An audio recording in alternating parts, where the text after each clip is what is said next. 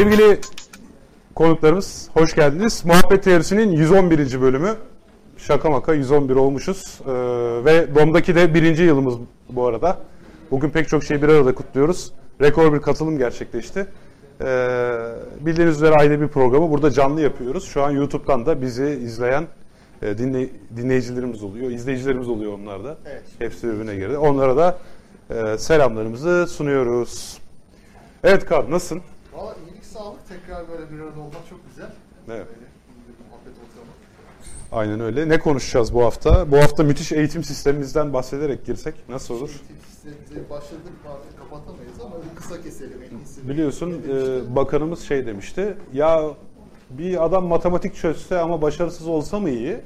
Yoksa hiç matematik çözemese ama başarılı olsa mı iyi? Dünyadaki en iyi eğitim sistemlerinden biri bizde demişti. Dünyadaki, en- dünyadaki en iyi eğitim sistemleri. Valla bir kere bir e, sahte ikilik var burada yani. Niye böyle ya öyle ya böyle olsun değil mi? Niye matematik ne çözsün başarısız olsun? Buradaki belirsizlik başarı tanımında galiba. Başarının ölçüsü ne burada? Yani para kazanmak mı? Valla bu, bu şeyden yorumdan ben onu anlıyorum herhalde para kazanmak. Çünkü matematik çözemeden akademik bir başarı, bilimsel bir başarı elde etmek zor olduğuna göre burada başka bir başarı kriteri var. O da herhalde gelir düzeyi falan olsa gerek. Tabii ne demek istediğini anlamak zor. Biraz kendini kurtarmak isteyen bürokrat ağızları bunlar ama. Daha az geliyor. Peki. Açık mıymış? Açık ama. Bir tek, Şey- tek başarı kriteri değil, bir şey de istatistik de var. Yani evet matematik bilmeyip başarılı olan atıyorum yüzde beştir. Mutlaka vardır. Ha, vardır. Mesela Bunların Kayseri'de- Bizim Kayserili bir abi vardı. Kayseri'de aptalları okutuyorlar. Ben aptalmışım beni okutmuşlar derdi. Akıllıları ticarete O, yönlendiriyorlar. o aynı. O her hepsi bütün ka- bildiğim Kayseriler söylüyor onu. Bu Çok yaygın bir şey demek ki. Valla işte başarıyı neye tahvil ettiğine biraz bağlı. Şimdi illaki ma- matematik bileceksin diye bir şey yok başarı için ama herhalde belli bir rafine Orada işte şey. e, evrenin dediği istatistik devreye giriyor. Tabii ki illa matematik bileceksin diye bir şey yok. Ama eğer ki bugün bu çağda başarı kriterini işte nasıl söyleyeyim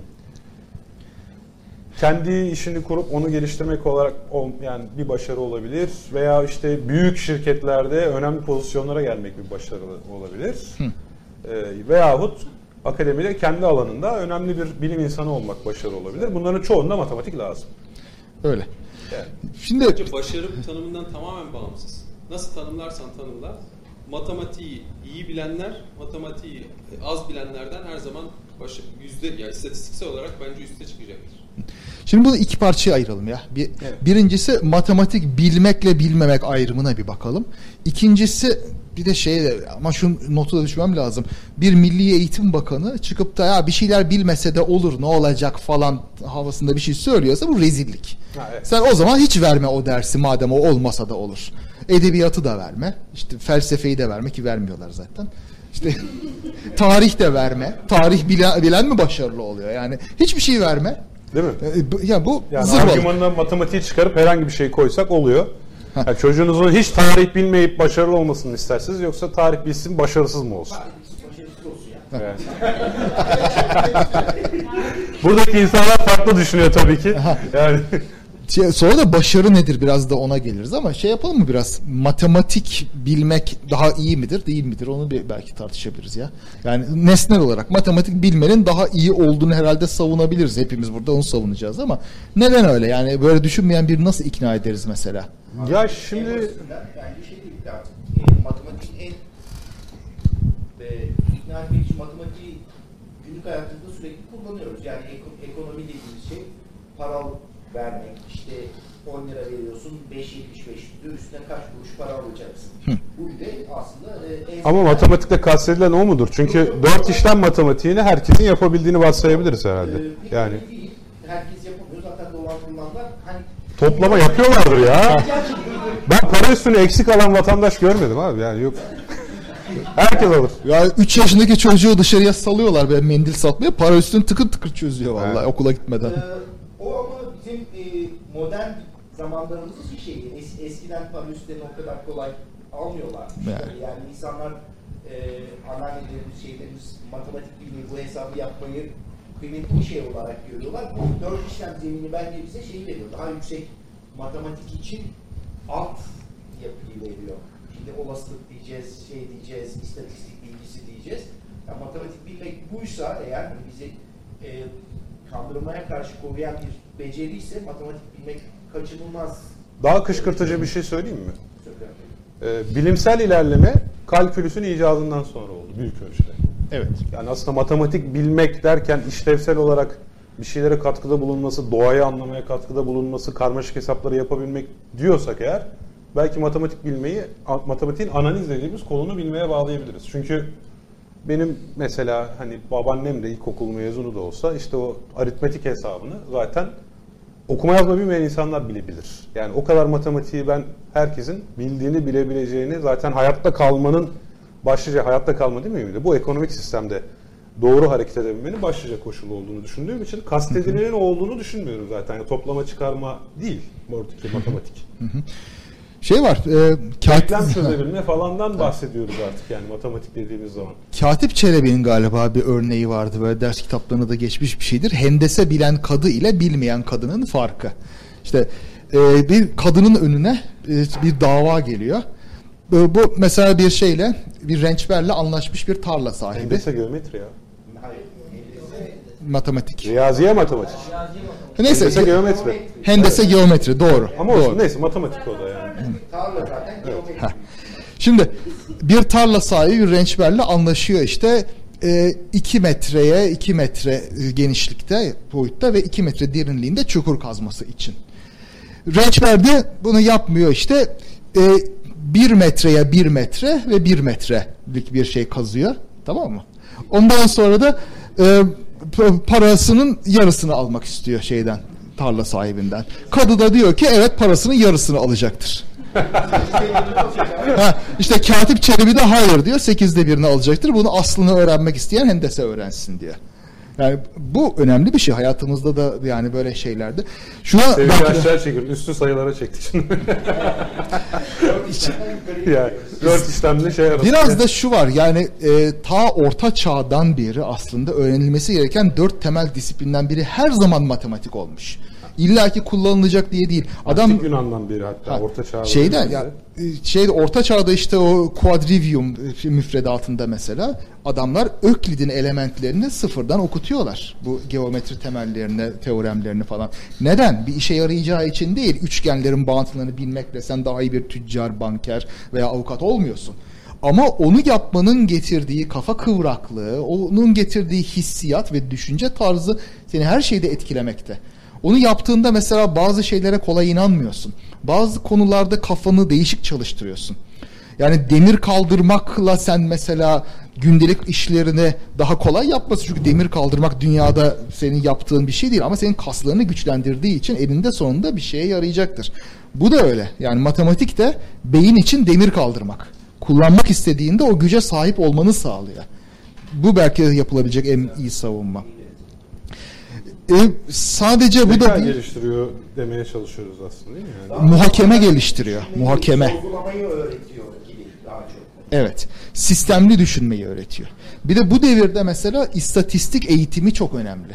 Yani verileri değerlendirmek, işin e, istatistiksel dalgalanma kısmını, rastgeleliği e, anlama kısmına falan da biraz önem vermek lazım. İşte e, birkaç ay önce mesela yaptığım şey burada yaptığım bir yalan savar sunumu vardı. Onda da yanılgılarımızın çoğu mesela işin rastgeleliğini anlamamaktan. Ya bakıyorsun böyle e, Ya doğru söylüyorsun işte- ama bak direkt böleceğim de. Heh. Hiçbirimiz senin o sunumunu dinleyene kadar hepimiz matematik biliyor olmamıza rağmen o mevzuyu bilmiyorduk. Yani matematik bilmek bize o görüyü otomatik olarak kazandırmadı. Ama Evet. bu matematikten kaynaklanmıyor. Sana verilen matematik eğitiminin kötülüğünden kaynaklanıyor. şunu da söyleyebilirim. Sanmıyorum ya. Hayır hayır. Yok. Bireysel algıladığım için cevap vermeyeceğim. Hayır bireysel değil ya. Yok yok şimdi. Demek istediğim şu. Yani herhangi herhangi bir ülkede verilen normal matematik eğitiminin o rastgeleliği anlamak konusunda görü kazandırdığına inanmıyorum zaten yani. Öyle bir şey olduğunu sanmıyorum. Ona yönelik olmadığı için ben- matematik Evet, eğitiminde şey var. matematik eğitimi. E, istatistiğe çok ağırlık verilmemesi bir hata. Şu anda bütün dünyada bu biraz e, yavaş yavaş o tartışma başladı gibi. Yani çok fazla kalkülüs veriyoruz ama çok az istatistik veriyoruz. Bu bir yanlışlık. Efendim? Veri bilimi ya evet istatistik veri bilimidir zaten. E, istatistik az miktarda veriden sonuç çıkarma sanatı biraz. Şey açısından söylüyorum. Modayla Ha. Türkiye'de eğitim şey yapıldığı için, götürüldüğü için hani kodlama öğretiyoruz. Götürülüyor mu ya? Ya Götürülüyor yani hani bir şekilde. ya o konuyu hiç ben açma. yaptım işte yani Endüstri 4.0. Ha. Ondan sonra kodlama. Ondan sonra bir de işte e, dünyanın en bilmem ne e, şeylerini robotik. E, Ha. en işte başarılı öğrenciler robotik çalışmalı, veri çalışmalı, kodlama çalışmalı. Evet, Yani istatistik nerede? Yok. Matematik nerede? Yok. Hani bunlar olmadan veri bilmenin bir anlamı yok. Kodlamanın bir anlamı yok. Doğru. Yani moda şeylere çok biz dalıyoruz. Üniversitelerde vardı işte bir moda çıkar. Onunla ilgili bölümler hemen açılır. Şimdi liselerde başladı. İşte Endüstri 4.0'a yönelik şey eğitim veriyoruz diyor. Lise kendi reklamında özel lise. Devenin başı artık yani. Çok kibarsın. Evet, Tevfik bir de e, rastgeleliği e, anlama konusunda da bence kendine haksızlık ediyorsun. Hiç matematik bilmeyen birinden gene daha iyi anlıyorsundur. Oradaki o yani anlatabildim mi? Yani ye- yeterince Yani normalde buna hemen katılmam lazımdı. Ama hani şunu söyleyeyim. Mesela Kaan bize o sunumda e, yazı turaların ne kadar flip etmesi gerektiği ile ilgili tahminimizi sorduğunda bizler herhangi bir vatandaşla aynı yanıtı verdik. Bize sahte rastgele gibi görünen yazı tura dizileri hazırlamamızı istediğinde matematik bilen veya bilmeyen insanla hemen hemen eşit düzeyde aynı şeyleri sergiledi. Öyle ama Dolayısıyla orada tabii sistem 1'i kullanmanızı istedim aslında. Hızlı hızlı yapmanızı. Ama şöyle düşün. Yok düşünsem sistem 2 de kullansam ben bir 20 kere para atınca 13-14 kere flip edeceğini düşünmez. Tamam. Kendinden Ha, Ya has tadıyla mütevazılık yaptım. dur, durun bak. Bakın dünyada 3 mütevazı insan. Biri sensin. Çünkü- ama bak şimdi.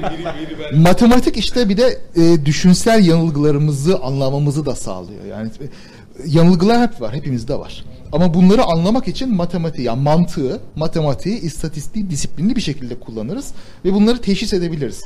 Biz teşhis edemezsek yanımızdaki bunu söylediğinde aa sahidenmiş diyecek kapasitemiz olur matematik bildiğimiz için. Şimdi mesela o sonuç e, sonuçtan bir örnek. E, bir kasabada mesela küçük bir kasabada e, çocukların yüzde altmışı erkek doğuyor. Ama büyük şehirde yüzde elli biri erkek doğuyor. O zaman ne yapacağız? O kasabanın mesela suyunu, e, havasını falan araştıracağız. Burada erkek olmasını sağlayan bir şey var mı diye mi bakacağız? Hayır. Çünkü bu küçük örneklemden kaynaklanan bir istatistiksel sapma. Ertesi sene yüzde altmış kız doğacak mesela belki de bilmiyoruz. İşte bunu ortaya ha, yani. bunu bu şekilde anlattığımızda matematik bilen birisi ha diyecek. Bilmeyen birisi diyemeyecek. Ha diyecek. Ha. Yani hatta o kasabada üretilen böyle şişelenmiş suları böyle dünyanın parasını almaya çalışacaklar oğlum olsun diye. Yani bu Şimdi belki işte bu Milli Eğitim Bakanı dediğin şöyle değiştirebiliriz. Matematik bilmeyince matematik bilenler onları kazıklayarak başarılı olabiliyor. Ha, değil mi?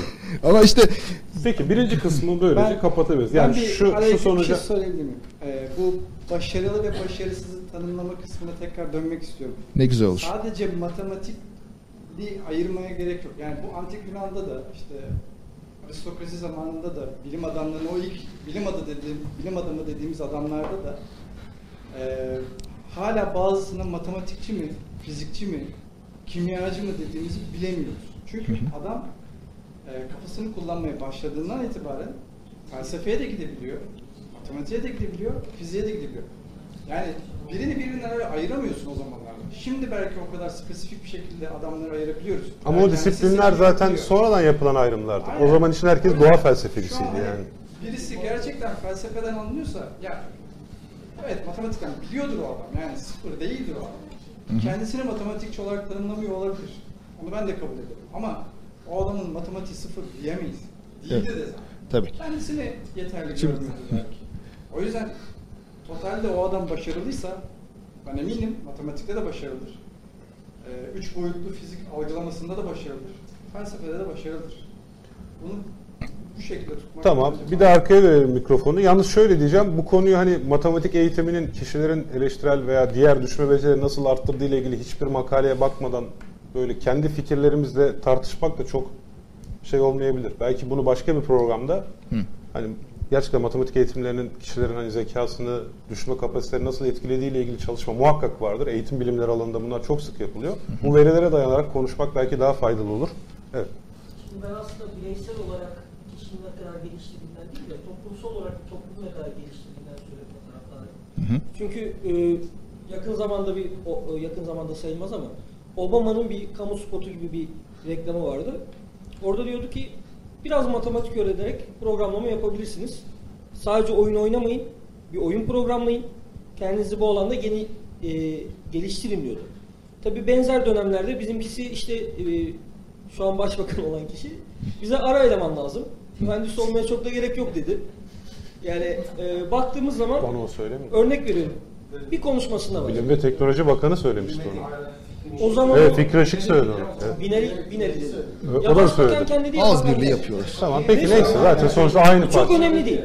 Çok önemli değil orası da. Yani e, varmaya çalıştığım nokta şu. Yani e, birileri insansız işte s- otonom araçları trafiğe salalım sadece bunlarla işte e, trafiği azaltalım, maliyeti azaltalım diye düşünebilir. Diğerleri de insanlarımız şoför olsun. İnsanlarımızın matematik bilmesine ne gerek var diye düşünebilir. Ama matematik bilen, yazılım bilen, istatistik bilen, kodlama bilen toplum daha öne çıkacak. Onlar daha başarılı olacak. Bizim gibi toplumlar sadece insan motivasyonunu arttıralım. Bunu da işte dinle arttıralım.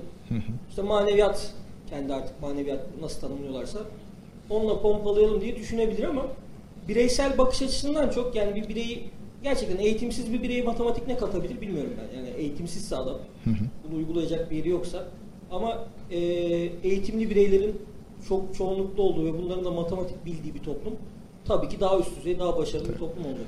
Tabii. Bir de buna bunu sadece matematikle sınırlamak da doğru olmaz. Eğitim bir bütün. Yani düzgün bir tarih eğitimi, bir edebiyat eğitimi, işte bir felsefe eğitimi bunların hepsi bir arada olmalı.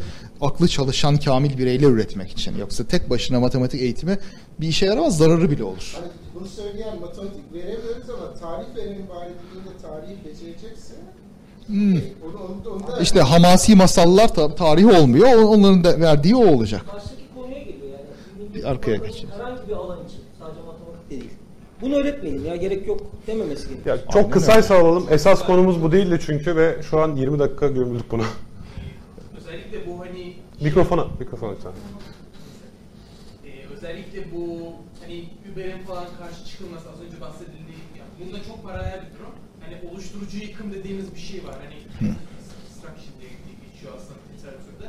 Hani bunlar aslında ülkenin genel politikası oluşturucu yıkımdan korktuğu için, çekindiği için yani iş gücü kaybı olmasın, insanların e, hala maaş kazanabilsin çalışarak diye bir kaygıları olabilir mi? Bunu düşündüm ben. Oluşturucu yıkımdan çekindikleri için mi acaba böyle bir durum var? Hmm. Yoksa Statükoyu bozmak istemedikleri Mikrofon için YouTube için, diyebiliriz. burası için değil. Yani şu an sizi duymaları için gerekiyor o yüzden. Yani statikoyu bozmak istemiyorlar. Statikodan geçiniyorlar ve e, mevcut iktidar için statikoda insanların fazla bilgili olmaması, fazla sorgulayıcı olmaması çok faydalı. O açıdan onu bozmamak durumundalar. pizza testi var. Yani pizza testinde düşük puan almamızı justify yani meşhur kılacak. Mikrofon abi mikrofon. Evet. YouTube'dakiler duymuyor seni şu an. Şey, Evet bir süre için soru alamayacağız bu durumda. tamam. Ee, o zaman bunun ikinci kısmını da geçelim istiyorsan. Yani şunu da Evet. söylemek lazım. Hani evet birinci kısmı matematiğin matematiğin toplamda bir toplumda gelişim sağlayacak konusunda herkes mutabık sezgisel olarak Evet. muhtemelen e, sayılar da bunu destekliyordur. İkinci kısım ve şey dediğin e, kısım e, yüksek olasılıkla şu anki yönetim anlayışında başarı e, kar seviyesinde Evet, görülüyor. evet. Bu bence çarpık bir algı. Bu Çok bizim bir algı. kültürümüzde de böyle ama anneler babalar çocuklarına hayallerinin peşinden gitmesini değil, öncelikle para kazanabilecekleri bir meslek tercih etmeleri. Sonra Yapacaksan hobi olarak yap dediğimiz konsepte şey yapıyorlar. Yani demek ki zaten bu yerleşik bir kültürde olan bir şey ve bunun seçilmiş insanlar aracılığıyla politika ve söylem olarak iktidarda kendine yer bulması da çok şaşırtıcı değil. Değil. Çünkü aynı tavsiyeyi Bakan Bey muhtemelen evde çocuğuna da yapıyor. Muhte. Yani Yeri zaten hazırdı. O yüzden çabalamasını tavsiye etmesine gerek yok. Ya, kar getiren mesela yani şunu düşünüyorum. Baba ben fizik okuyacağım derse manyak mısın falan diyordur yani. Onu Tabii. söylemeye çalışıyorum. biz sana ihale alacağız, gemi alacağız falan diyordur yani. Gibi. Yani, yani evet şey var. Elbette her insanın işte kimseye muhtaç olmadan geçimini sağlayacağı bir işe girmesi gerekiyor. Çok tartışacak bir tarafı yok ama bunun ötesinde aşırı para kazananları çok başarılı görme e, sapkınlığı var. Bu Amerika'dan herhalde gelmiş bir şey olsa gerek bize ama bizde de yani çok mal sahibi olmak her zaman işte en azından bildiğimiz kadarıyla. kaynaklanan bir şey. Gerçi eskiden Yıllardır öyle yani. Yok eskiden o kadar değildi bizde ya. Yani herhalde biz 80'lerden itibaren biraz oldu. Yani daha önce fazla kazanma çok övünecek bir şey değildi. Hatta kıt kanaat geçinmek biraz daha e, hoş görülen, daha tercih edilen bir romantize edilen diyeyim bir durumdu. Romantize edilme açısından. O yeni olan bir şey. Zenginleşme ihtimali, köşe dönücülük vesaireyle olan bir şey. Evet biraz ekonominin büyümesiyle alakalı çünkü 1950'de istesen de zengin olman çok olası değil. Piyasada o kadar para ve mal üretilmiyor. Biraz öyle. Yani- Ama 70'lerde de pek o kadar yoktu işte. Ya biraz işte şu an. 70'lerde 80'lerdeki kentleşme dönemi, gece kondulaşma, e, köyden kente göç, kaçakçılık vesaire gibi kolay yollardan para kazanma, insanların statüyü ancak ve ancak para kazanarak değiştirebilmesi. Çünkü şöyle bir şey değil. Çocukluktan itibaren bir eğitim alıyorsun ve bu eğitimdeki başarı sayesinde bir statü değiştirmiyorsun. Evet. Köyden kente geçmişsin. Zaten belli bir yaşta gelmişsin buraya ve burada statü değiştirmenin yolu seninle beraber rekabet eden kişiler arasında en hızlı parayı kazanmak ve hatta bunu yaparken gerekirse kara borsadır, işte kumar oynamaktır vesaire gibi e, illegal ya da emeğe dayalı olmayan yolları da Köyden kente geldiğinde muhtemelen okuyarak böyle e, meslek sahibi olarak da para kazanırsın ama o zor ve Yok, 70 ve zahmetli bir yol. 80'leri diyorum. Yani adam Yani. zaten 30 yaşında göçmüş. Ancak öyle, almış. ancak Gece konduya oturabilmiş ancak. Evet. Bu kişinin statü değiştirme yolu fabrikada işçilik olamaz. Ee, öte yandan ama birçok yerde işte Asya'da olsun, Türkiye'de olsun fakirlerin çocuklarını okumaya teşvik ettiklerini biliriz. Ha, Yani o sıradaki nesil artık Ha, zaten. yani, evet. sen de benim gibi işte hemen şey yap kısa yoldan para kazan bir şeyi yoktu eskiden. Evet, evet. Şimdi e, zihniyette bayağı bir değişme olduğunu görüyoruz. Orada şey varsa e, para kazan nasıl kazanırsan kazan ve para kazanma eşittir başarı. Şimdi bu doğru değil. Başa, para kazanmayan birisi de başarılı olabilir. Başarıyı nasıl tanımladığımıza bağlı. Şimdi para kazanmanın kişisel başarıyla yüzde yüz ilişkili bir şey olduğunu düşünmüyorum. Bu doğru zaman, doğru yer, fırsat, imkan. Kimi tanıdığın falan. Ha, şeyler. yani e, kaderin cilvesi diyebileceğin şeyler biraz orada. Hayatımızdaki pek çok şey gibi. Şimdi senin paraları istifledin, çok süper bir ev yaptın. Yani başına bir felaket gelip onun tekrar elinden çıkmayacağının bir garantisi var mı? Yok. O zaman senin başarın nereye gitti? Birdenbire başarısız mı oldun başarılıyken? Hayır. Yani evet yani bu açıdan bakarsan öyle. Ama başarıyı doğru tanımlarsan sen ne kadar olgunlaştın kendi tecrübelerinde, ne kadar bilgiyi depoladın. Sen senin Tekrar onu elde etme potansiyelin. Evet. Senin başına ne gelirse gelsin, mesela eğitimini elinden alamaz o başına gelenler. İstersen savaştan geç, istersen hapse gir, istersen öl ya da neyse. Yok. Ölene kadar alamazlar. Öldüğün zaman da herkes aynı zaten. Potansiyelin kalmıyor gerçi. Yani Şimdi başarı tanımından somut bir örnek sunmak istiyorum size. lütfen. Donald Trump başarılı bir insan mıdır? Hem zengin hem eğitimli. Neler başardı hayatta? Çetrefilli Bunu soru. bence bir düşünelim. Başarı çok böyle bulanık bir kavram Amerikan işte. başkanı olmak bir insanın hayatında gerçekleştirecek bir başarı mıdır? Başarı çok bulanık bir şey. Yani ben nasıl diyeyim? Düzgün yaşayan insanların işte e, nasıl diyeyim? Erdemli olan birisini ben başarılı sayarım ancak. Neye yani. göre erdem, neye göre düzgün? Ya o çok derin bir şey. Yani e, hayat felsefesi denen şeylere girmemiz lazım. Birkaç değişik hayat felsefesinin birkaç değişik tanımı var ama bunların hiçbirinde Trump ve erdemli birisi sayılmıyor. Ama başarıya o zaman şimdi başarıya Trump'a sallamak çok yok çok çok, çok tekin Olsun. YouTube'da Trump'a sallayabiliriz.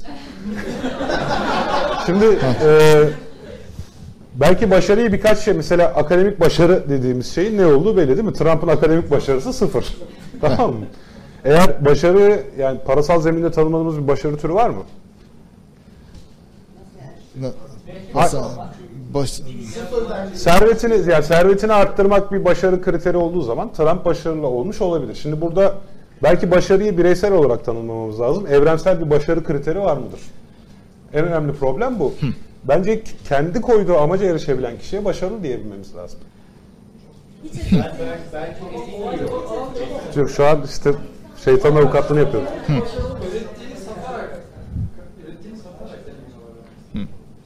Şimdi bir kere dur önce şunu koyalım. Başarılı olmak iyi midir değil midir? Şimdi. İyi nedir, kötü nedir abi? Ha, iyi ne, kötü ne şimdi ya? Şimdi onu Sokrates'e kadar getiririz onda yani. İyi ve kötüyü. Şimdi e, başarıyı her zaman iyi diye bir şey yap, e, düşünmemek lazım. Yani evet aklına koyduğu amacı gerçekleştiren o amaçta başarılı olmuştur. Yani bu totoloji neredeyse biraz da. Yani o açıdan başarılıdır evet ama ne bileyim. Senin değer yargılarına göre. Şimdi işte burada şeye giriyoruz. Bakın. Neyi başarı olarak gördüğümüz bizim değer yargılarımızla ilgili ve bizim değer yargılarımıza uygun yolla başarıya erişmiş kişileri zaten biz başarılı sayıyoruz. Burada Trump'ı başarılı sayan tek bir insan yok. Ama Cumhuriyetçi Parti içerisindeki yine Cumhuriyetçi hedeflere inanan o değerlerdeki bir insan Trump'ı başarılı olarak bulacaktır. Tamam mı? Yani bize göre e, Trump'ın başka ülkelerdeki muadili insanlar mesela başarılı olmayabilirler ama o zihniyetteki insan içerisinde o kişi başarılı sayılır. Şimdi mesela bizler sen stoacı perspektifte düşünüyorsun. Evet. Sana göre bu perspektife, bu değerlere uygun olarak yaşayıp yaşamış insan başarılıdır. Erdemli olabilmiş insan. Yo yo ben Sana şimdi hayır hayır ben şimdi tanımladım ya amacına ulaşmış kişi başarılıdır. Ama başarılı her zaman e, iyi bir şey değildir. O zaman Erdemli insan demek şu, değildir Onu iyi sayıp saymaman yine senin değer yargılarınla ilgili. Elbette. Mesela başarılı avukat kimdir? Adam kendi... işte kabul. Bakın. Adam adam çakal bir avukatsa tamam mı? Ne yapıp e- ne edip çakallık yapıp ne olursa olsun o davayı kazanan haddinden fazla kazancı sağlatan adamı başarılı ve dolayısıyla bu iyi bir başarı olarak görecektir. Kendi bakış açısı çerçevesinde, kendi değerleri içerisinde o kişi başarılı çünkü. Öte yandan çok daha etik ve bu noktada farklı fikirlere sahip bir avukat düşünelim. Bilmiyorum var mı? o kişi tamam mı? Bu bu avukatın ki başarı saymayacaktır. Sayacaktır. Çünkü Çünkü evet, saymayacaktır. amacına ya o, hayır, o kendi amacına ulaşmış olabilir. Ama benim gözümde o iyi bir başarı değil diyecektir. İşte iyi Ha, kötü evet. kay- Ya, iyi bir şey. ayrımı oradan evet. girecek. Tabii. Orada Oraya da aktaralım. Bir oraya bir de en arkaya aktaralım. Sen söyle. Sen söyle. Ee, başarı ve başarısızlık konusunda e, sadece hani bireysel olarak bakamayız. Yani kendi hedeflerine ulaşan, birisi başarılı mıdır? Kendi hedeflerime ulaşmak için varsayalım ki uç bir örnek vereceğim. E, bu salondaki hepinizi öldürmem gerekiyor. Ve öldürüyorum. Ben yorum yapamam ama işte. öldürüyorum. ve gerçek hedefine ulaşıyor. Tamam. Bu durumda başarılı mı? Şimdi Evet. bu bir etik sorusu. Peki hangi amaçla öldürdün? Diyelim ki X dini amacıyla Ha, yaptın. geleceğim. Tam Ha. oraya geliyor. Şimdi burada e, biraz utilitarian, faydacı bakış. Niye öldürdün sorusu gelebilir. Ya da mutlakiyetçi bir etik anlayış gelebilir. Dersin ki ben e, öldürmenin her türlüsüne karşıyım ve bu başarısızlıktır. Yani mutlakiyetçi açıdan bakarsın. Ya da dersin ki kardeşim ben 6 milyon Yahudinin e, Holocaust'ta öldürülmesini önüne geçtim. Buradaki nesil hepiniz SS subayıydınız. Hepinizi öldürdüm ve 6 milyon Yahudi'yi kurtardım. Şimdi bu e, faydacı bir yaklaşım ve o zaman başarılı olabilirim. Ama öbür türlü siz sivil insanları öldürmüş olursan başarısız olur. Dolayısıyla İyi ile kötüyü karıştırıyoruz Evet, lazım. Ya evet. iyi ile kötüyle başarılı başarısızı birbirine şu an Bu çok karıştırmış başarı-. Sizin başarı tanımınızdan yola çıktık. Kendi hedefine ulaşmak için gerekeni yapan insan başarılıdır. Yani şöyle ben onu şöyle söylemek istiyorum. Kendi hedefim şeyse e, Holocaust'u önlemekse iyi bir şeyse ve buradaki bütün insanları öldürmekse o zaman başarılı olur. Kendi hedefim ca, canilikse kendi hedefim bakın iyi kötü benim hedefimi tanımlamıyorsun. Bir başarı tanımı yaptık. Ne dedik? Kişi kendi hedefine ulaşabiliyorsa başarılıdır. Evet. Dolayısıyla asıl buradaki sorun, e, bu koyduğunuz tanımdaki sorun şu. Benim hedefim etik olarak nereye oturuyor? Dolayısıyla başarının tanımında bir etik e, arka plan olmak zorunda. Etik olarak tanımlamalıyız başarıyı. Ya hayır hayır bir dakika. Evet, Ne, neden? Neden? Şimdi başarılı kişiyi Diyordum aslında da. Şimdi Yine bir yanılgımız var. Toplumda başarılı kişi örnek alınması gereken kişidir gibi bir intiba yaratıyor başarılı kelimesi. Bu doğru bir, bir kullanım değil aslında. Yani Başarı başarı olumlu bir anlama sahip olduğu için değil Ha, mi? Bir yani anlam öyle belirtisi olması yaratıyor. gerekmiyor. Yani Trump başarılıdır e, tartışmasız çünkü başkan oldu. Başarı kazandı amacında. Ha, seçim kazandı. Seçim kazanmak da başarılı oldu. Yani aslında başarıyı bir şeyle ilişkilendirmek her zaman lazım. Ama işte ne bileyim e, akıllıca diplomasi yürüten bir başkan olma amacında başarılı olmadı. Bunlar değişik değişik Diplomasi şeyler. bu açısından başarısız bir başkan. Mesela. Mesela. Mesela. Denkleme bir parametre daha sanki eklemek lazım diye düşünüyorum. O da Arkaya geçeceğiz e, sonra. pot- kişinin potansiyeli e, olduğunu düşünüyorum. Yani mesela pot- diyelim ki e, kişinin şartları, IQ'su, şusu, busu bazı şeylere e, el vermiyor olabilir. Veya tam tersine mesela çok kapasitesi yüksek olabilir fakat hayatının amacı diyelim ki kendi az önceki tanımına yola çıkarsak bütün gün bilgisayar oyunu oynamak olabilir. Bu kişi kendi hayatının amacını gerçekleştiriyordur ama başarılıdır diyebilir miyiz? Aslında potansiyeli çok daha yüksekti belki. Yani dolayısıyla kişinin potansiyeliyle de bir e, sanki bir parametre girmeli diye düşünüyorum. Arkaya Şimdi geçelim. Ben arkaya geçerken şunu söyleyeyim. Biz burada bayağı kavramları karıştırdık. Başarılı olmak eylemiyle başarılı sıfatı aynı şeyden kaynaklanmıyor. Benim konuşurken anladığım şey o. Yani bir insanı genel olarak başarılı olarak nitelendirmek için baktığımız e, parametrelerle başarılı olmak fiili senin dediğine denk düşüyor. Birisi bir herkesi öldürmeyi konusunda başarılı oldu mu olmadı mı Yani gibi. başarıyı olumlu anlamda kullanıyoruz. Öyle. Evet benim orada işte söylemek istediğim şuydu. orada. Şey döneceğim. Benim orada söylemek istediğim şuydu. Bir kişiyi başarılı olarak addedenler aynı hedeflere inanan kişilerdir. Benim bir insanı bu hayatta başarılı olarak addedebilmem için benim de o adamın erişmek istediği hedeflerle ilgili olumlu duygular besliyor olmam lazım ki o adam o hedeflere ulaştığı zaman benim gözümde başarılı bir insan olsun. Yani bence tanım burada çözülüyor. Yani siyasette bütün rakipleri tepeleyip bir şekilde öne çıkıp başkan olmayı bizler de doğru ve bizim de hedefleyen, bizim de tasvip ettiğimiz bir hedef olarak görüyorsak Trump'ı başarılı sayarız. Aksi takdirde saymayız gibi. Evet, oraya işte. Mikrofon. Yok açık açık. Ee, Yok sadece yukarıda tutman gerekiyor. Açık açık diye. sesten sonra patlayınca da ben bu sefer kendimi kilitleniyorum kendi sesimi Ee, başarı iyi veya kötü değildir. Başarı nötrdür.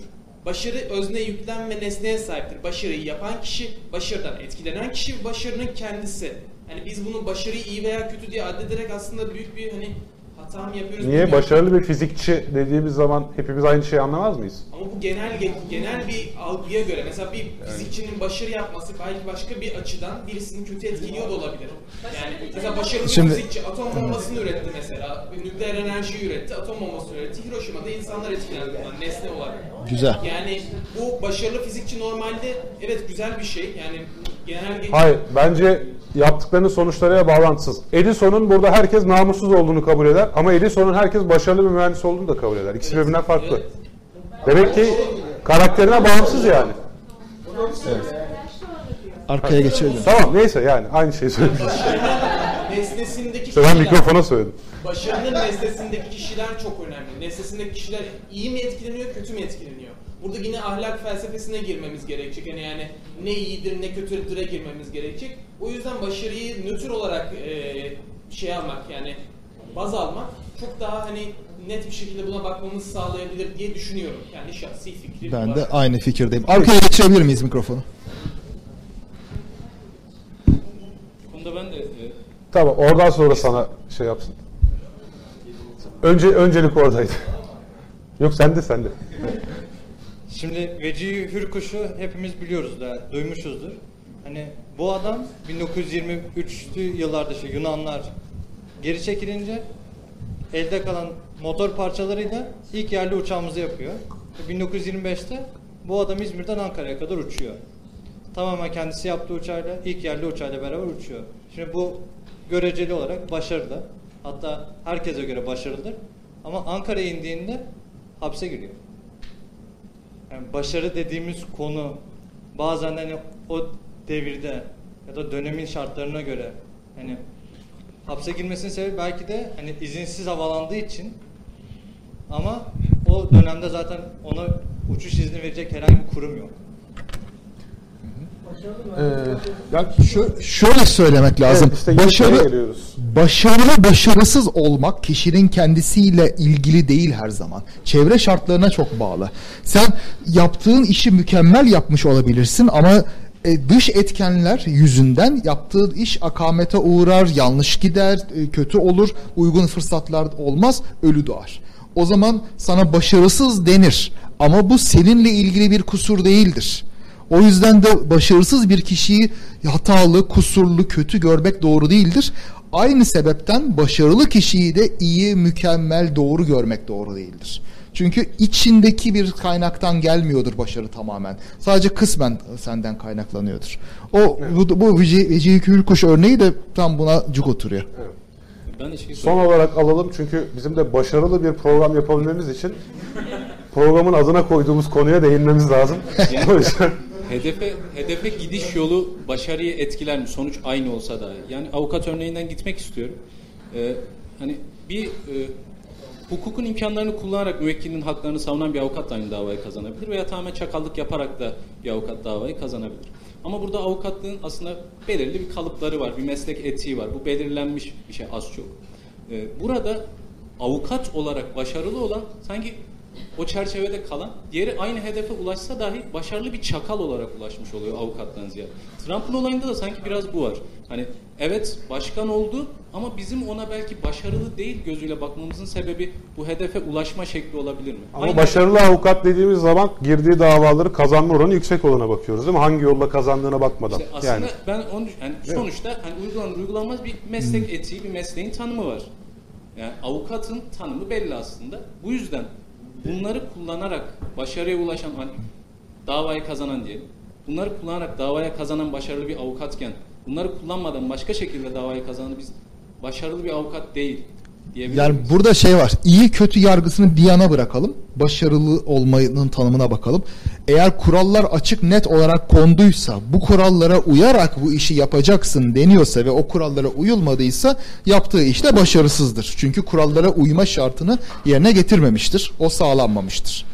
Ama öyle bir şart konmadıysa hangi yoldan gidersen git o e, başarılı sayılabilir. Yani o, o bakımdan. Ama bunu tamamen değer yargısından bağımsız olarak söylüyorum. Koyduğu amaca ulaşma e, kriteri açısından söylüyorum. Ama eğer ahlaki davranış orada kurallar içindeyse tabii ki ahlaksız davranan kişi başarısız sayılmalıdır.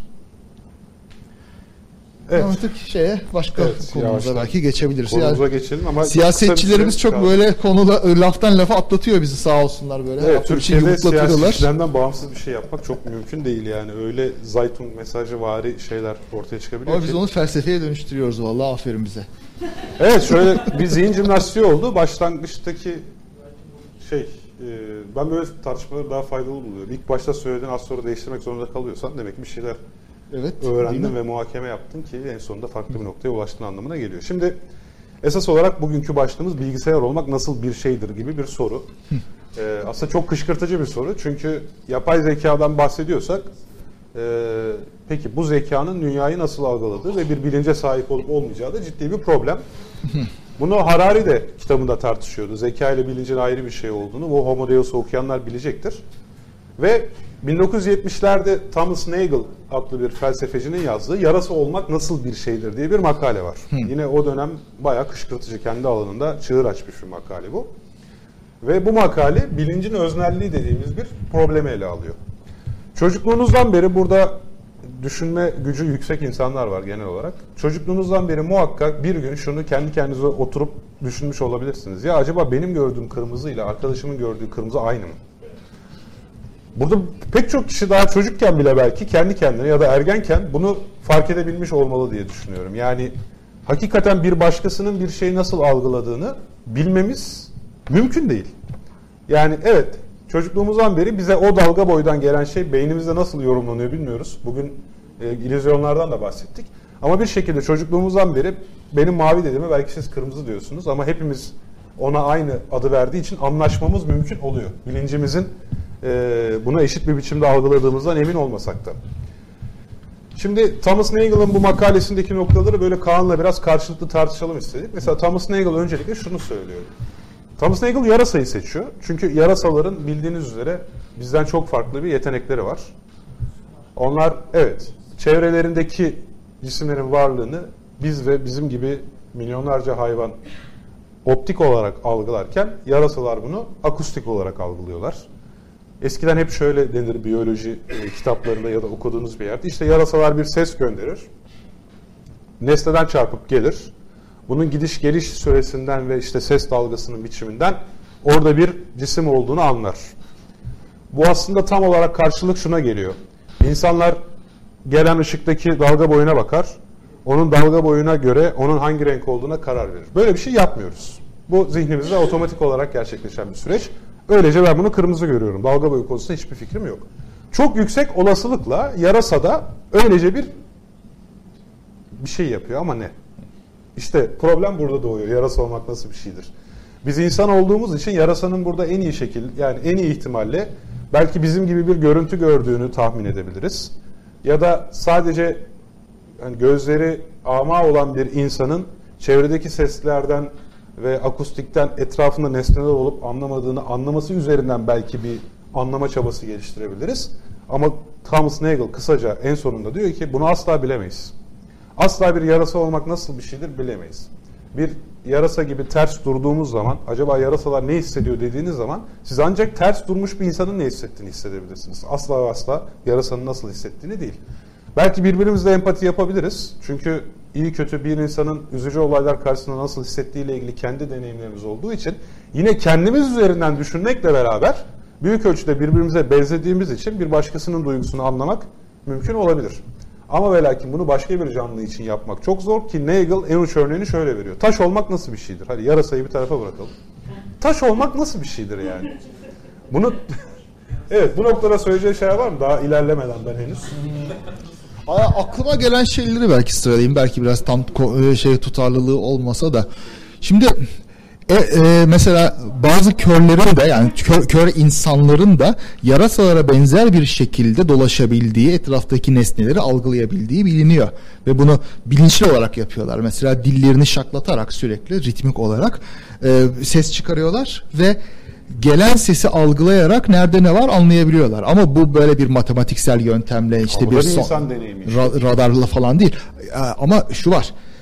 Bu kör insana sorsam nasıl algılıyorsun falan diye işte şuradan gelen sesin yoğunluğu şu kadar da burada falan o yüzden algılıyorum gibi bir şey söyleyemez. Tamam söyleyemez. Yani ben anlıyor yani şöyle olmuştur muhtemelen. Bir e, sesi gönderdi, bir şeyler değişti. Ondan sonra oraya gitti, çarptı koltuğa. Aa burada koltuk varmış oldu. Biraz daha gitti direğe çarptı. Aa, direk varmış. Hala insan deneyimi. Bu, insan deneyimi de bu öğrenen bir şey deneyimi. Yarasanın aslında. ne Bak, hissettiğini biliyor musun? Yani ne deneyimlediğini. Dur. Şuna bağlayacağım biraz. Ee, bir yapay öğrenme sistemi kurduğunda da aslında olan bu. Girdi, çıktı. İşte e, stimulus response ne nedir ona? Uyartı. U- uyaran uyaran. Ha. Yani e, aynı şekilde her türlü şeyde aslında öğrenen sistemi biraz bununla eğitiyorsun. Yani beyni olan her şeyin de biraz onunla öğrendiğini tahmin edebiliriz. Yani bir te- temel öğrenme kabiliyetinin üzerine bu şekilde. Ee, tabii insanın da mesela nasıl algıladığını bilmiyoruz. Bir insanın nasıl yaşadığını da bilmiyoruz. Kendimizin de belki nasıl yaşadığımızı bilmiyoruz. Şöyle demek istiyorum. Biz şu anda bir görüntüyü algılıyoruz da bu bizim beynimizdeki bir imge. Bak ben Rüya bir şeyden bahsetmiyorum. Dur dur ama dur. Ee, imge, rüyada görüyoruz. Rüyada da bir imge görüyoruz ve bazen ayırt edemiyoruz. Beynimizde olup biten bir şey bu. Yani biz bu gözümüzü algılıyor da değiliz. Aslında duyularımızı algılamadığımız bile öne sürülebilir belki her şey beynimizde olup bittiği için. Beyni ayırsan, beyne telleri koyup da uyarsan yani sanki parmağına bir iğne batmış gibi bir şey algılayabilirsin. Ki algılıyorsundur da. Ha. Yani insanın da nasıl olduğunu anlayamıyoruz belki de diyebiliriz bu açıdan. Veya hepsini de anlayabiliyoruz. Hepsinin de ortak prensipleri var. Şimdi Yok, şu an baş aşağı, baş aşağı asılmış gibi bir insanın yarasayı anlayamayacağını nasıl söyleyebiliriz? Belki anlıyoruz. Kadın olmak nasıl bir şeydir Kaan? Sence? Kadın. Düşünmedim. Düşün, düşüneyim mi şu anda? Niye düşünemeyeyim ya? Düşünürsün ama tamam mı? Bu sadece düşünürsün. peki bir dakika. Bunu senin anla, deneyimleme yani düşünerek deneyimleme anlama gibi bir Peki, şey asla beceremezsin. dur ama Yok tamam. öyle bir şey yani. Ee, 45 yaşında aşırı kilolu bir erkek olmak nasıl bir şeydir? Sen onu söyle bana. Beni koy yerine yani beni anlayabilir misin o şekilde? Anlayabilirim canım. nereden biliyorsun? Ya hayır şimdi bak ben burada bir şeyden bahsediyorum. Bakın benzerlik arttıkça anlayabilme kapasitemiz artıyor. Ama bazı farklılıkları tamam mı de- nasıl deneyimlediğimizi anlayamayız. Mesela çoğunlukla biz hep insan üzerinden atfediyoruz. Bir köpek bize bir ses çıkardığı zaman biz onun aynı sesi çıkaran insan üzülünce çıkardığı için onun böyle üzülerek çıkardığını düşünüyoruz. Belki öyle yapmıyor zaten bunu bilemiyoruz. Belki zaten öyle yapabilen köpekleri evrilttik. Çünkü bize benzedikleri için bizle anlaşabildiklerini düşündük. Bilmiyoruz. Şimdi bir yarasanın avını gördüğü zaman ona karşı nasıl bir istek duyduğunu ancak ancak çok açken et görünce senin ne hissettiğin üzerinden bir tahminleme yapabilirsin. Peki. Ama bunun doğru olduğunu teyit etme şansın yok. Tamam mı? Yok tabii. Nagel da şöyle diyor. Diyelim ki zihnimizi bir şekilde bir teknoloji ya da büyü aracılığıyla bir yarasanın zihnini nakletmeye başardık. Ben yine insan olarak kendi deneyim, bilincim ve hatıralarımla giderek yine bir yarasanın şeyini deneyimleyemem, hissini. Diyelim ki bunu bıraktım, tamamen geçtim oraya. Bu sefer de dönünce yarasanın deneyimlerini yine kendi insan zihin ve deneyimlerimle yorumlayacağım için yine bilemem. Ve Nagel'in buradan vardığı sonuç bu zaten. Bir yarasa bilinci yarasa bilincidir. Bir insan bilinci insan bilincidir. Tamam mı? Ve bunlar birbiri yoluyla anlaşılamaz.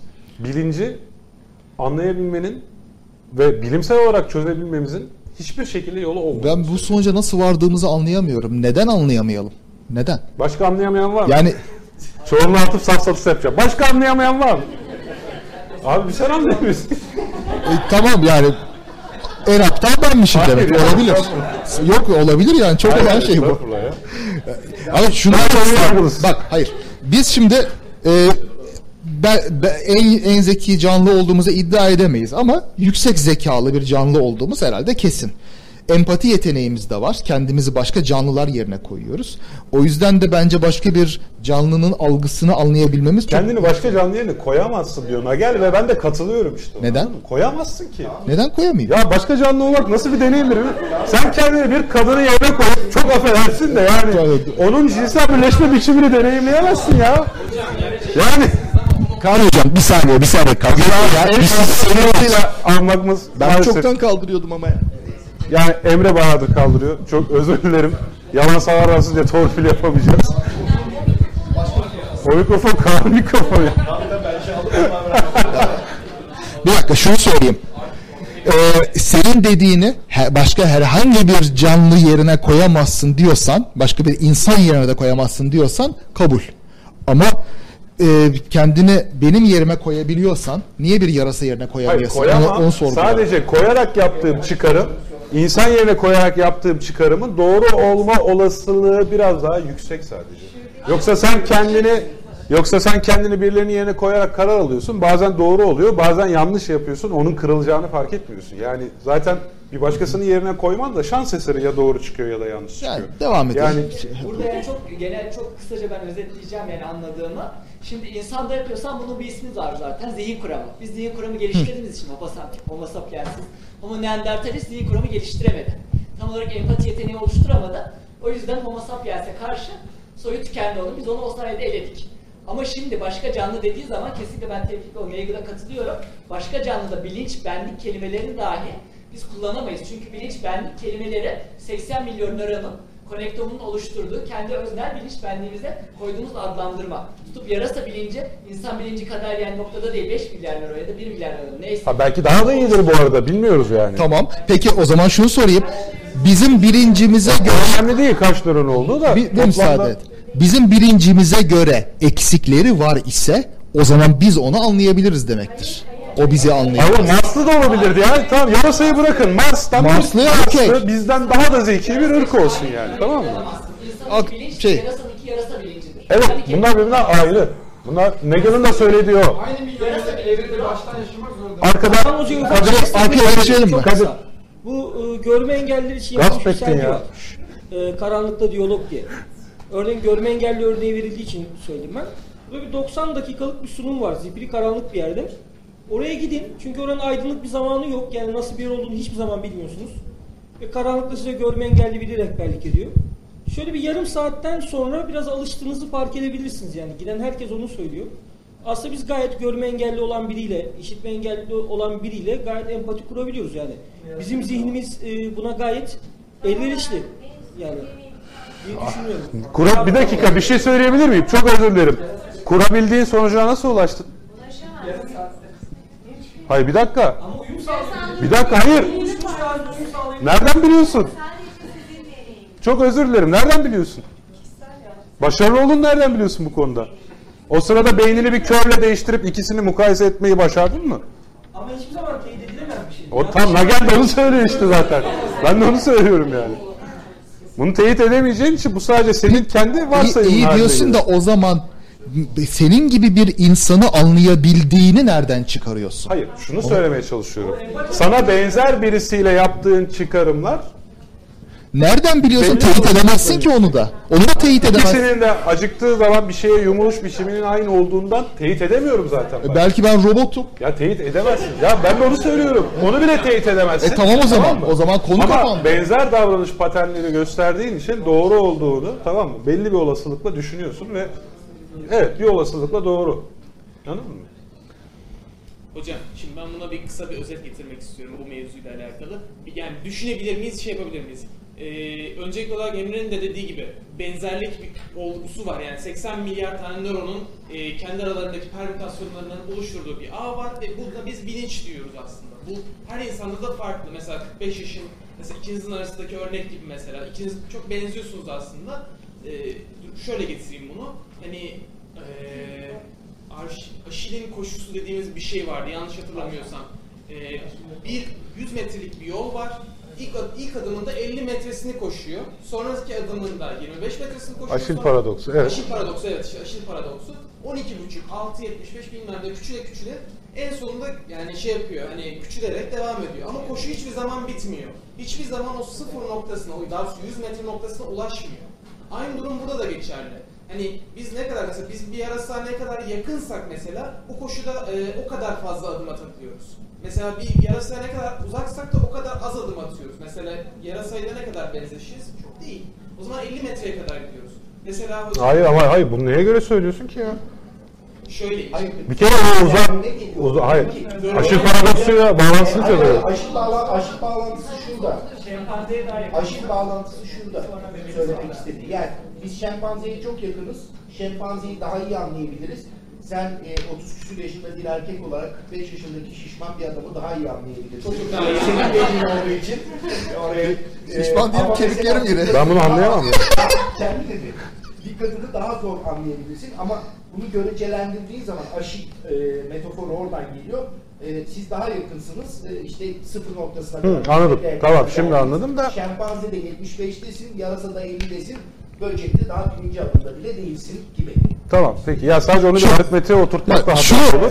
Birbirimize karşılaştığınız daha uzağızın bir aritmetiği yok aslında. Bir hep ya da hiç yanılgısına düşüyoruz gibi geliyor bana. Şimdi anlayabileceğimiz şeyler var, anlayamayacağımız şeyler var. Sen işte benimle ilgili birçok şeyi anlayabilirsin. İşte e, İstanbul'da yaşayan, Türkçe konuşan, erkek, sakallı falan gibi olarak. Ama mesela e, fazla kilolu olmayı anlamayabilirsin gibi. Ben de bir kadını ne bileyim acıkmasını bilmem nesini anlayabilirim ama regl sancısını anlayamayabilirim. Onun gibi. Ama mesela böbrek taşı düşüren bir erkeği de anlayamayabilirim. Yani o acıyı yaşamadığım için. Yarasanın da bazı şeylerini anlarız. İşte üreme güdüsü, aç- yeme güdüsü falan. Abi. Niye anlamıyor? Ya anlayamazsın ya. Neden? Nereden biliyorsun? Bak nereden biliyorsun? Yani Abi şimdi ortak yanlarımız ya çerçevesinde bir dişi bazı yarasaya şeyler- bakınca sen de aa hoşmuş falan diyebiliyorsan anlıyorsun. dişi insana bakınca hoşmuş dediğime göre aynı şey Ama o herhalde. başka işte. Bizim bir evrimsel ortaklığımız var yani o ortaklık aynı şeyde geçerli olacaktır illaki. Abi ya yok ya mümkün değil yani. Ay, Yok bu hep hiç yanılgısı. Ya orada- geçelim. Oradan. mesela dişiyi görmüyor bile ya. Biz Görüyor görüyor. Görmüyor bile yani. yarasa kör değil. Yarasa kör değildir. Oraya, oraya bir alalım mı lafı? Bence bunu fiziksel ve psikolojik olarak ikiye ayırmamız lazım. Ee, fiziksel olarak e, algılayabiliriz bence e, yapıyı ya da bir canlıyı inceleyerek e, fiziksel olarak algılayabiliriz. Fakat psikolojik olarak kısmen algılayabiliriz. Hani bize yakın bir canlıysa ya da bize yakın bir varlıksa istatistiksel veri olarak e, belli mesela kadınları anlamak diye düşünürsen e, belli sayıda kadını toplayıp e, ne konuda istediklerini bir şekilde istatistik- e, bir e, düzleme oturtup bir şekilde anladığını Anlayamazsın. Neden? Onu deneyimleyemezsin. İstatistik sana orada verdiği sonuç senin o deneyimi aynı şekilde hissedebileceğin, o bilinci idrakine varabileceğin anlamına gelmez. Ben istatistiksel olarak karıncaların hareketlerini çözebilirim.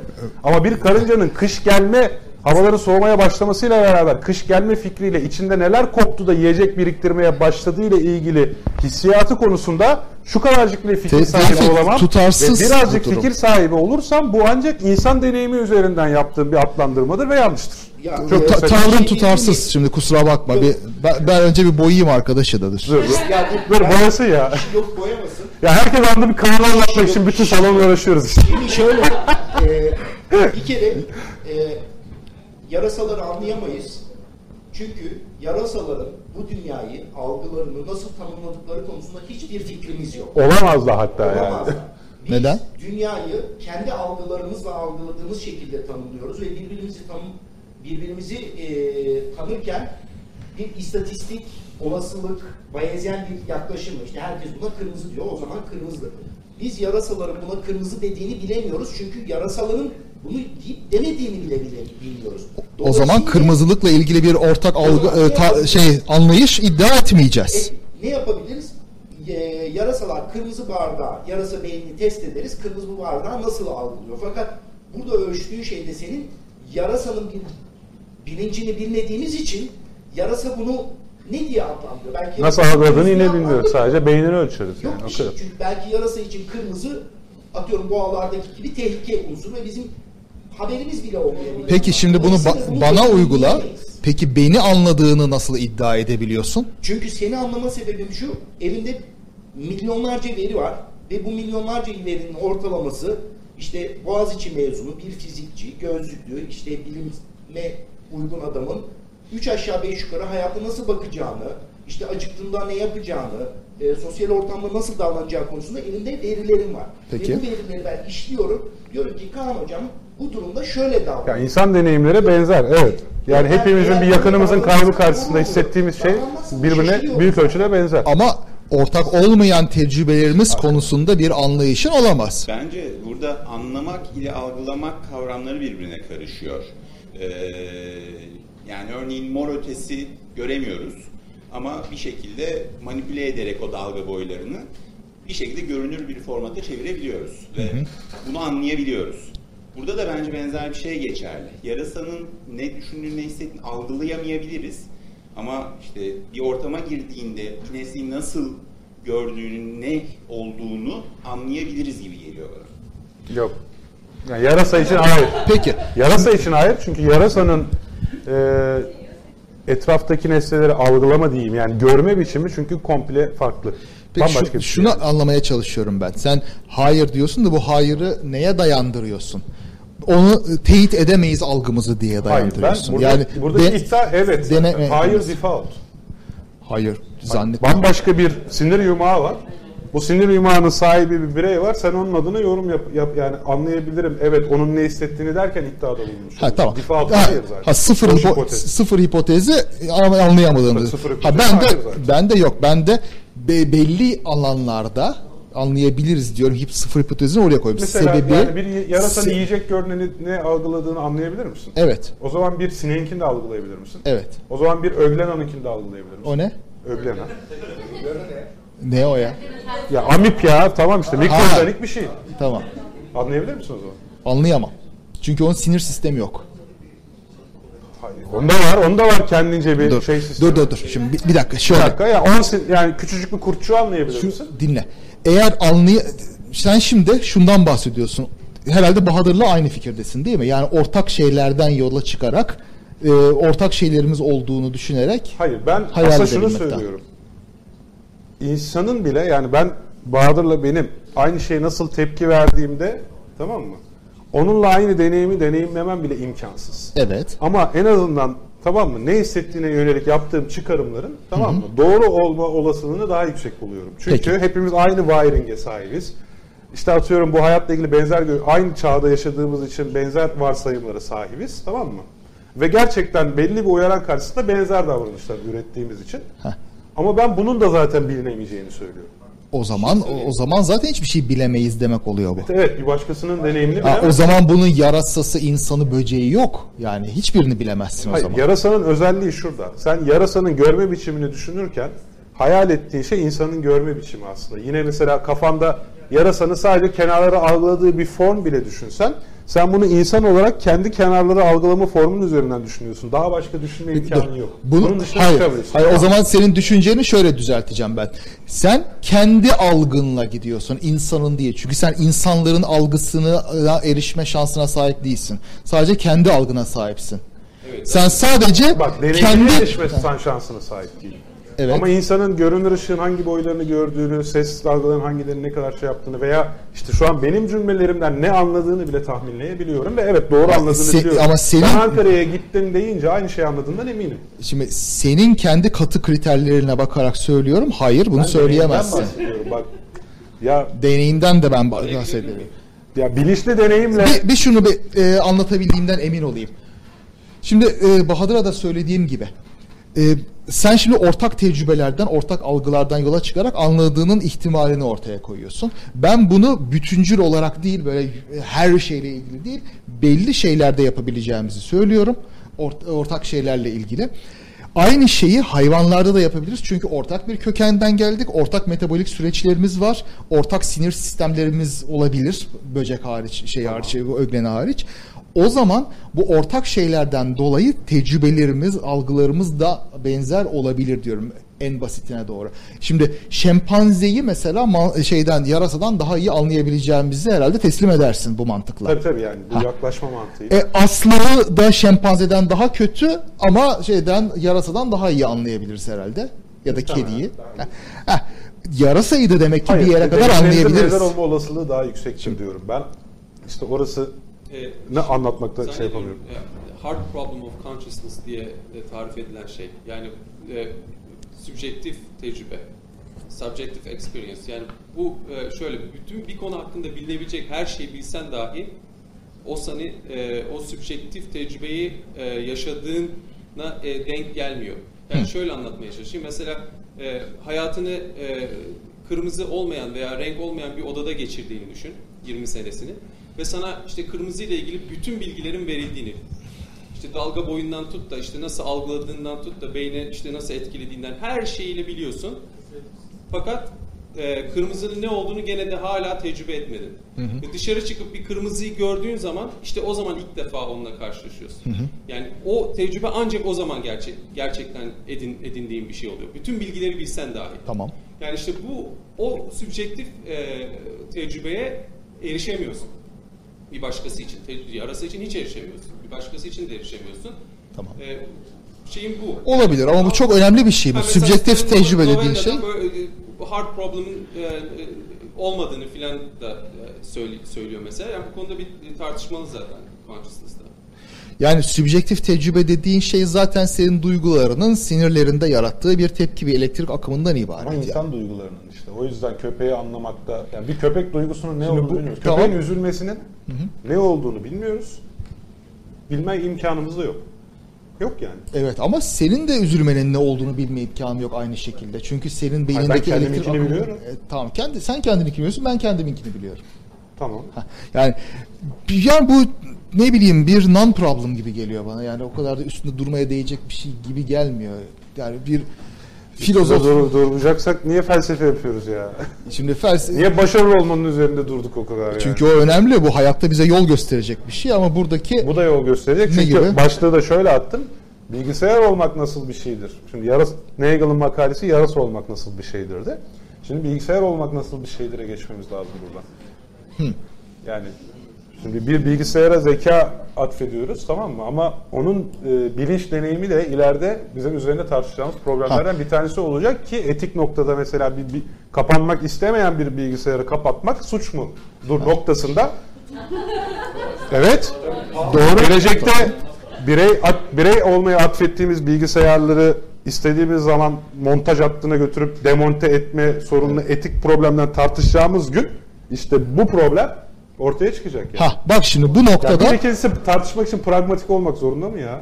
Sen de şimdi ne Bir- bizim Milli Eğitim Bakanı'ndan farkın kaldı Şimdi ya. pra- Başarı getirmiyorsa Tamam dövebilirsin abi. Dö- döveceğim, döveceğim, döveceğim, döveceğim.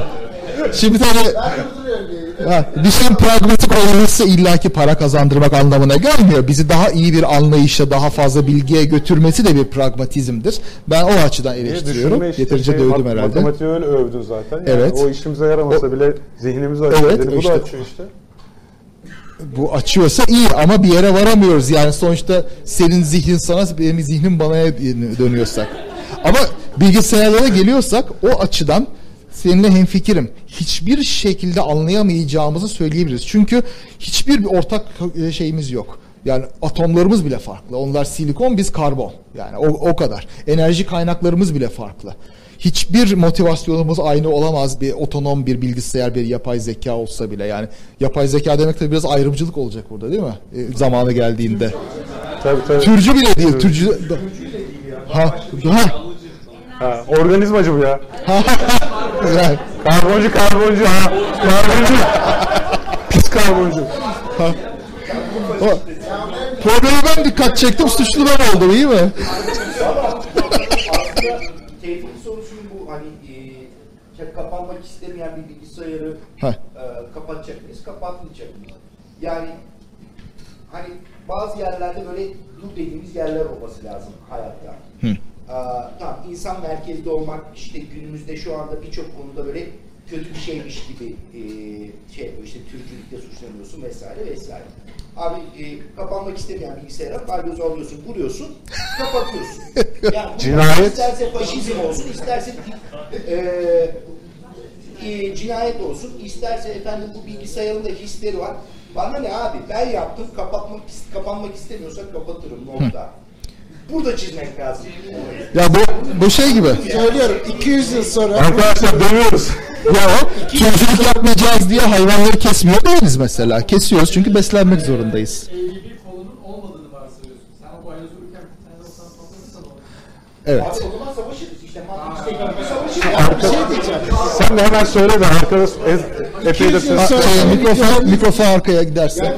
Şu an mikrofon önde. Bir dakika. Bir de arkadan da en arkaya alabilir miyiz? Evet evet. bir yapay zekayı diyelim ki şartlandırdık. Ee, bir alana kapatalım bu yapay zekayı ve o alandan çıkması için her yolun mübah olduğunu söyleyelim ona ve bunu böyle eğitelim. Ee, zamanı geldiğinde e, karbon bazlı bir organizmayla karşılaştıralım ve e, bunun hani nasıl yapay zekanın nasıl davranacağını tartışalım. Eğer o e, yapay zeka karbon bazlı e, organizmayı anahtar olarak kullanıp çıkarsa herhangi bir şekilde Ex Machina filminden bahsediyoruz Evet. değil mi şu an? Evet. evet öldürmesi, kin nefret duym- duyması, öfke duyması ve sadece çıkışa odaklanması e, ve karşılaştığı sorunları bu şekilde çözmesi E, tam bağlayamadım şu an. Evet olacak. Evet. Geliyor geliyor. Mesela normal midir o zaman empati kuru empati kuralım. Bunu böyle Diyeceksin. şartlandırdık. Öfke falan için. bunlar aslında hayat... Ha. Yok gereği yok ki bu duygular bizim hayatta kalmamız için evrimsel mekanizmalarımız aslında.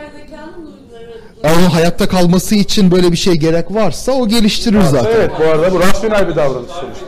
Şey biliyorum ben şu şuna aslında e. Mikrofonunu bek- şey yapalım Bir çünkü. de bizim hani mesela e, başlattığımız savaşlar benzer bir şey yani bize benzer bir şekilde davranıyor. Çünkü aramıza karışmak istiyor. Hani demiştiniz ya Şimdi yarasa kim bu bu arada? Ya, hani yapay Henüz zekadan, yok bah- çünkü. yapay zekadan bahsediyorum. Tamam da henüz Robot yok. ve- evet. Ya falan film üzerinden mi gidiyoruz? Evet evet. Ha, Bunun evet. üzerinden tartışıyorum. Ee, bu yapay zekanın hani e, davranışları nereye kadar öngörülecek? Ve e, bir zamandan sonra hani insanlaştığında, insan gibi düşündüğünde duyguları duygu diyoruz yani duygulara sahip olduğunda bizim gibi davrandığında bunu nasıl engelleyeceğiz? Ya şimdi bu hipotetik bir konu. Duygulara nasıl sahip olacağı çünkü çok ciddi bir şey burada. Açmaz yani. Yani olay çok basit yani davra- e, ç- davranışına bakarak. Yani eğer insanlara tehdit oluşturan bir şey ise insanları tehdit eden bir insana ne yapıyorsak onu yapacağız. Bu kadar basit. Sadece davranışa bakacaksın değil mi? Çünkü bilincini deneyimleyemiyorsun değil mi Kaan? Öyle. Tabii söyledim ya onu. Tamam. Ön tarafa alalım. Ya bak şu dediğini ama şu e, mesela herhalde Kadir de bana hak verir. Şimdi hukukta mesela bakıyorsun adamın ne yaptığına bakıyorsun. Yani adamın ne düşündüğüne bakmıyorsun. Yani, Hangi hukuk? Türkiye'de ne düşündüğüne de bakıyorsun sonuçta. e, ge- Evrensel doğru hukuk. Tamam. Ya şöyle de bir ekol var. Gerçekten e, yapay zekanın e, konteyn edilmesinin imkansız olduğunu savunan. Çünkü e, öyle bir nokta gelecek işte dediği gibi e, çok e, yüksek bir zekaya sahip olduğu zaman e, onu kontrol eden insanları da manipüle edebilmeye başlayacak ve asla konteyn edemeyeceksin. İstersen e, internetten bağını kopar. Ne yaparsan yap konteyn edemeyeceğine dair e, teoriler de var. Bir sıkıntı da şu. Biz bunun güvenliğini ne kadar süre önce başlamalıyız, çalışmalıyız, bir noktaya getirmeliyiz e, sorusunun da cevabı olmadığı için aslında belki geç kalmış bile olabiliriz. Bilmem. Yani belki Bilmiyorum. yok, yok değil. Mesela Yani şöyle başka düşün, belki e, 50 sene alacak olan bir şey senin bunun güvenliğini oturtman ama yapay zekaya sen 30 senede ulaşacaksın. Dolayısıyla belki geç kaldık. Yani o, çok daha önceden belki çalışmamız lazım gibi. Ya böyle korkular çok oluyor da birçok korku yersiz çıkıyor. Yani korktuğumuz şey pek olmuyor. bu konuda çalışan bazı insanların Yani- e, şeyleri bunlar. Yani Valla çalışması bizim prizimize bağlı, kabloya bağlı olan herhangi bir şeyden çok da korkmamak lazım herhalde. Tolga Ben, yaptığımız. ben de katılıyorum. Ben bu konu başka konu ama şu an buraya şu an buraya girmeyelim. Son 5 dakikamız çünkü. Bir dakika. Yani e, duygu geliştirebileceğinden bahsettin ya biraz önce. Ama şimdi de o kadar korkmaya gerek olmadığını söylüyorsun. Ben de bunu çelişik buluyorum. Onu biraz anlatır Şimdi mısın şey yani? diye elektriğini biz veriyoruz, fişini biz çekebiliriz yani o bakımdan. Çekmeyen biri olursa Evet. ne olacak bu arada? Yani Çekmene manipüle engel olabilir. Hayır, Neyse. farklı enerji kaynağı bulmanın yolunu bulacak. Duygu yaratabilen bir zeka yaratıyorsak belki enerjisini farklı kaynaklardan almanın yolunu da bulabilir ileride. Ya, yani bence korkmalı. O kadar farazi O kadar- bileşeni var ki bu sorunun yani ayaklarımızı yere basarak bir cevap vermek, bulmak mümkün görünmüyor bana. Duygu geliştirebileceğini düşünüyorsam ben diğerleri onun yanında bana niyeyse daha kolay, kolay geliyor. Duygulu, duygulu bir zekayı yenmek çok kolaydır. Yani duygularıyla oynarsın, rasyonel olarak kafanı böyle sakin tutabilirsen duygulu bir şey yenmek çok kolay olur. İnsanlar için de öyle değil mi? Ya bu şu an bekara karı boşamak kolaydır. Bak, Karşılık geliyor gibi geliyor bana bu konu. Yani o, o seviyeyi anlayamıyorsun. Şimdi mesela sen şempanzeyle Al mikrofon. e, çok ufak farkın e, yol açtığı sonuçları düşün. Sen yapay zekanın bir de hele kendi kendine öğrenmesini ve kendi kendini geliştirmesini sağladığın zaman eksponansiyel olarak seni kat kat geçebilir. E, ve o senin söylediğin bütün o contingency planlarının hepsini yok edebilir. Ama bilemeyiz bunu. Belki de geçmez. Yani belki de geçmeyecek. Bilmiyoruz ki. Yani 100 yıl öncesine bakın işte bu e, arabalar böyle çıkacak, insanlar bu so- e, süratten kendilerini kaybedecekler, mahvolacaklar deniyordu. Hiçbir şey olmadı, alıştık. Ya o Yani- biraz bence doğru analoji değil ya. Burada başka bir iradi davranabilen başka bir şeyden bahsediyoruz. Davra davranılabildiğini de görmüyoruz. Tolga'ya bir aktarır mıyız? Ee, Ee, bu biraz önceki Yok, şeyi söyledi. Ee, hani hiçbir şekilde bunu bir e, sandbox içinde tutamayacağımız kavramı ciddi anlamda tartışılan bir mesele ve kesinlikle tutulamayacağı yani çok büyük bir olasılık olarak görülüyor. Bunun için de şey örneği veriliyor.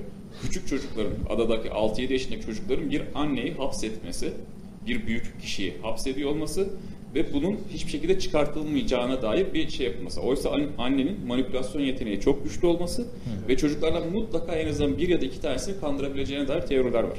E, yani AI bakış tarafı yani e, bunun hiçbir şekilde e, yasak halde sandbox içinde tutulamayacağı kısmı bunu ek olarak söyleyebilirim sadece. Polsky diye bir adam var mesela bunu çalışıyor. Yaşam 3.0 diye, Life 3.0 diye bir tane kitap var. E, onun içinde ciddi teoriler vardı. Tartışırız. Şimdi bu konuyu şey yapmak zorundayım maalesef çünkü süremiz doldu. Ee, bir de konu bu ayrı bir konu olarak güzel olarak tartışılabilir bu arada. Yani yapay zeka kontrolden çıkar mı çıkmaz mı diye. Ben hemen bununla ilgili yani az önceki konuyla ilgili bir deney anlatacağım e, son olarak. Bu deneyde insanların zaten kendisini kapatma diye yalvaran bir bilgisayara nasıl tepki vereceğini e, ölçen bir deneydi bu. Öncelikle kişilere başka bir iş yaptırılıp yanlarına asistan olarak bir robot veriliyor. Asistan olarak. Bir gruba bu robot çok aptalca davranıyor, trollüyor falan filan. Diğer gruba bu robot yardımcı oluyor, güzel asiste ediyor. Ve her iki robot da prosedür gereği denek onları kapatırken ikisi de yalvarıyor. İnsanlar zeki olanı kapatmakta güçlük çekiyor. Yani kendisine yardımcı ve zeki olanı e, kapatmakta güçlük çekerken ötekine sus ulan deyip çat diye kapatıyor tamam mı? Şimdi evet şimdi böceği ezmek ve Bir şey o? Bunu challenge eden mesela bu Eliezer Yudkowsky dediğim adam bunu challenge eden insanlara e, bir şey daveti gönderiyor. Diyor ki buyurun diyor ben e, AI'yım diyor. Siz beni e, çıkartmayacaksınız diyor. Ve yarım saatlik konuşma sonucunda kendisi çıkıyor. Ve AI değil adamın yani zeka seviyesini e, AI ile karşılaştıramıyorsun ve buna rağmen o manipülasyonu yapabiliyor. Kendisini challenge eden insanlara. Ama Yani nasıl yaptığını açıklamıyor. Ama orada ciddi bir sıkıntı var. Yani adamın e, karbon bazlı olduğunu zaten baştan biliyoruz öyle değil mi? Yani e, bir dakika şöyle. Şey duruyorum burada ya. E, yani adamın e, challenge ediyoruz onu ve beni çıkartacaksın diyor. Ve zaten ben baştan adamın insan olduğunu biliyorum. Zaten bu adam insan diyerek işe başlıyorum. Tabii ki ikna olma olasılığım yüksek. Ötekisi Hayır ama ya- yani çıkartırsan insanlığın sonu olabilir yani düşün. Ha şey yok ki yani oradaki orada ama daha böyle aynı türden olmanın, aynı deneyimleri, benzer deneyimleri yaşamış biri olarak daha yakın hissetmen mümkün. Yani burada adamı karşılaştırdığında da bence deney çok mantıklı değil. Ee, yani bir tane şempanzeyi kurtartırsın mesela. Anlatabiliyor muyum? Şey çünkü yani karşında da öldürüp öldürmemeye karar vereceğin kişi bir insan bunu biliyorsun. Yani bu ikisi çok paralel bir konu değil. Yani adam insan olduğu için adamın duyguları, adamı senin duygularla manipüle etme yolu var. Ona empati duymanı başarabildi, duydurtmayı başarabildiği için. Ama hayır, e, Bilgisayar- Manipülasyon- şeyini kavrayamıyorsunuz bence. Şu an çok çok primitif. Yani. Yani Ya evet evet şey dedim ya bekara karı boşamak kolaydır şey- deyimi buna çok karşılık Ben bir şey anlamıyorum Yani yalnız. Nereden çıkıyor bu? Ne? Kafes nerede? Nereden dışarı çıkıyor bu yapay zeka? Nereye O- saklanmıştır? O sembolik bir ifade canım. Ama neyin sembolü şimdi? Gerçekçi olmak lazım. Gerçekçi bir senaryo istiyorum ben. İnternette bir virüs dolaşıyor şu an. Öyle düşün. Hayır, internete bağlı. Mesela bir zeka geliştiriyorsun tamam mı? Çok e, süper zeka. Fakat diyorsun ki bu tehlike oluşturabilir. Dolayısıyla ben bunu e, şeyden internetten ve insanlıktan uzak tutayım. Yani öyle Tamam internette. Hadi o internette çıktı. Bütün bilgisayarlara, cep telefonlarına bulaştı. Sonra sonra silah sistemleri internete bağlı değil ki. Öyle olsa yani hackerlar girer hepsini açar. Tamam peki e, manipüle edemez mi? Öyle bir mesaj yaratır ki bir insana komutanından e-mail gelmiş gibi yapar. Bu USB'yi çıkar. Git silah sisteminin bağlı olduğu internete bağlanmayan bilgisayara takması için bir manipülasyon ortamı yaratır. Adam oradan Word belgesi taşıdığını zannederek nükleer silah sistemini yükleyiverir şeyi. Bu iş öyle o kadar kolay olduğunu zannetmiyorum. Ya evet tabii ki. Tamam. Burada bilim Rusya'nın kurgu silahları ateşlediğine dair Trump ikna etse yeridir. Çok zor bir şey değil. Ha, gibi yani ben Yok yani. bilmediğimiz noktalar var. Trump'a da kalmaz o iş. Yani bu işlerin bir sürü fail safe'leri var yani. Bu iş öyle basit Emin değil. değilim çok. Yani benim orada bir şeyim var. Ee, yani sonuçta bu makineleri biz imal ediyoruz. Ve bunlara bir takım şeyleri biz öğrenmelerini sağlıyoruz. Yani fail bir şey yapacağım. Bir dakika. Mesela şimdi e, yo yo yo hayır. Şimdi siz bir demiri nereden çıkartıyorsunuz? Dağın içinden kazıyorsunuz. Dağın içinden kazmanız için bir demir madenini çıkartmanız için pompasını üretmen lazım. Bilmem ne drillini üretmen lazım. Şimdi bizim yapay zeka dediğimiz bugün işte evlerimize girmeye başlamış yapay zekanın önce Yapay zeka değil, yapay zeka değil. Hayır hayır hayır. Benim demek istediğim şu. Başta yapay zeka dediğimiz bilgisayar vesairenin bizle mücadele edilmesi için abi o demiri işlemeyi öğrenip bir de o demiri çıkartacak makineyi yapması lazım.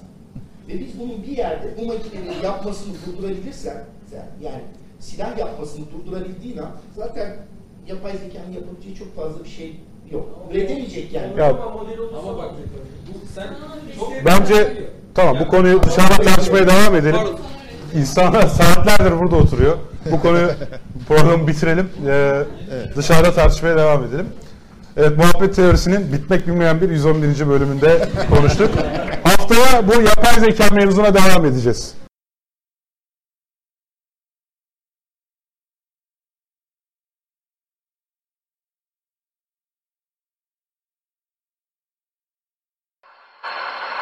Daha fazla bilgi edinmek isteyenler Osmanlı Mecmuası'nın 3. cüzünün 1912. sayfasına bakabilirler efendim.